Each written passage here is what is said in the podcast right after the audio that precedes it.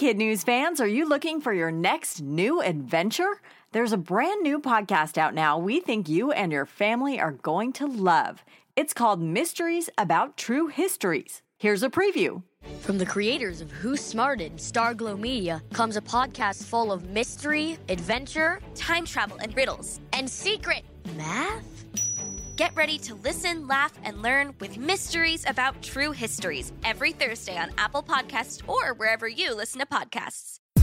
Good morning and welcome to Kid News. I'm Tori. It's Thursday, September 30th, 2021. And we begin with a real lunchtime crunch at some school cafeterias in the U.S. Several districts are facing shortages of the basics like chicken, bread, apple juice, and even plastic cutlery. The main reason for this problem may sound familiar supply chain issues due to a lack of workers. Companies that make and distribute food are having a hard time finding enough people to handle these tasks. The director of food and nutrition services at North Kansas City Schools in Missouri told the New York Times that she is making regular trips to their local Sam's Club or Restaurant Depot stores to buy up all the frozen pizzas, tater tots, and hot dogs. And while she admits that food doesn't meet federal nutritional guidelines, they're bringing in whatever food they can so students have something to eat.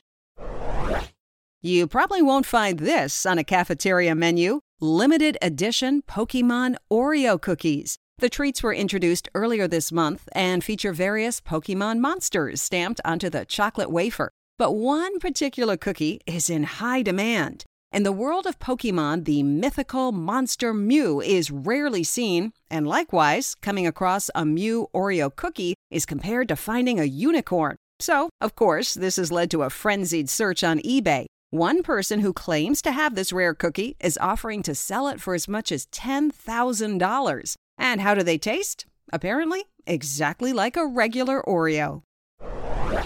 It's happened again. Forecasters are running out of names for storms during another busy Atlantic hurricane season. There are only two names left on the list for this year Victor and Wanda. And right now, four systems are being tracked out in the ocean. Last year, which had a record 30 named storms, the World Meteorological Organization turned to the Greek alphabet when they exhausted the regular list. But the group said the Greek letters like Zeta Eta, and Theta were confusing because they sounded too similar. So this year, if additional names are needed, they'll use a supplemental list instead, starting with Adria, Braylen, and Caridad. The hurricane season starts June 1st and runs through the end of November.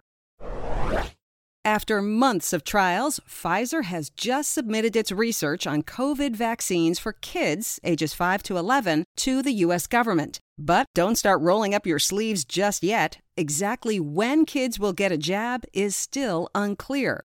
It was hoped the green light would come next month, but according to the Wall Street Journal, the drug maker won't file an application for the Food and Drug Administration to authorize the use of the vaccine for kids for a few more weeks. Then, public health officials need to review the paperwork and confirm a lower dose is safe for children. Bottom line 5 to 11 year olds likely won't get their shots until sometime between Halloween and Thanksgiving, depending on how quickly the FDA acts.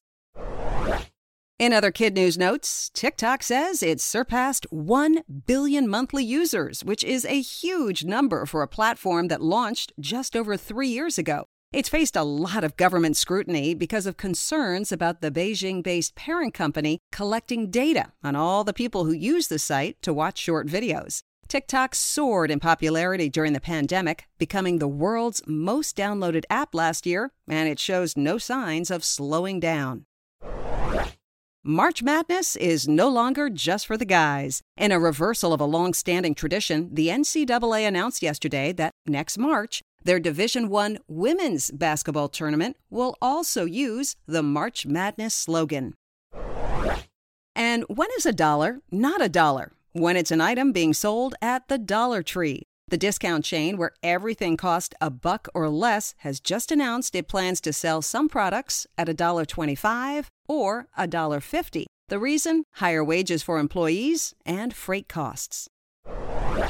That's it for Kid News. We want to let you know we have a brand new feature for our listeners a fun worksheet to explore some of our Kid News stories on a deeper level and encourage critical thinking. You can find it on our website, www.kidnews.org, in the Teacher's Lounge section. Now, the Kid News Quiz.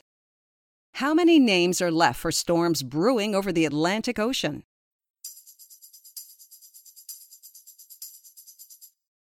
Two, Victor and Wanda. What is the latest target date for kids ages 5 to 11 to get a COVID vaccine?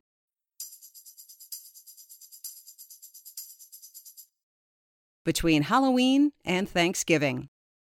TikTok says it surpassed how many monthly users?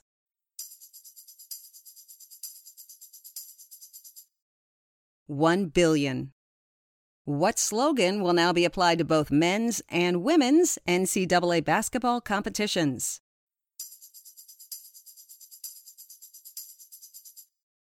March Madness.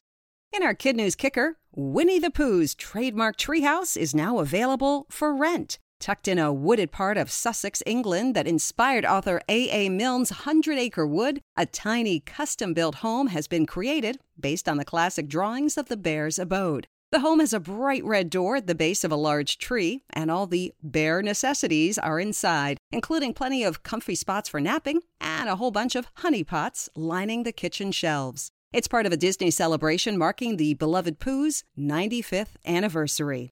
Before we go, a big kid news shout out to our rock star teachers and their students Mrs. Annunzio at McKay Elementary in Beaverton, Oregon, Mrs. Burdell and her awesome scholars at St. Anthony Milwaukee in Milwaukee, Wisconsin. Mrs. Conzen and her Hiawatha Cougars at Hiawatha Elementary in Hiawatha, Iowa. Ms. Farmer, who is so proud of her scholars at Frank O'Bannon in Hammond, Indiana. And Mrs. Job and her students who love school at JT McWilliams in Las Vegas, Nevada. Thanks for listening. Don't forget to follow us on Facebook, Instagram, and Twitter. We hope you tune in for more kid news tomorrow morning.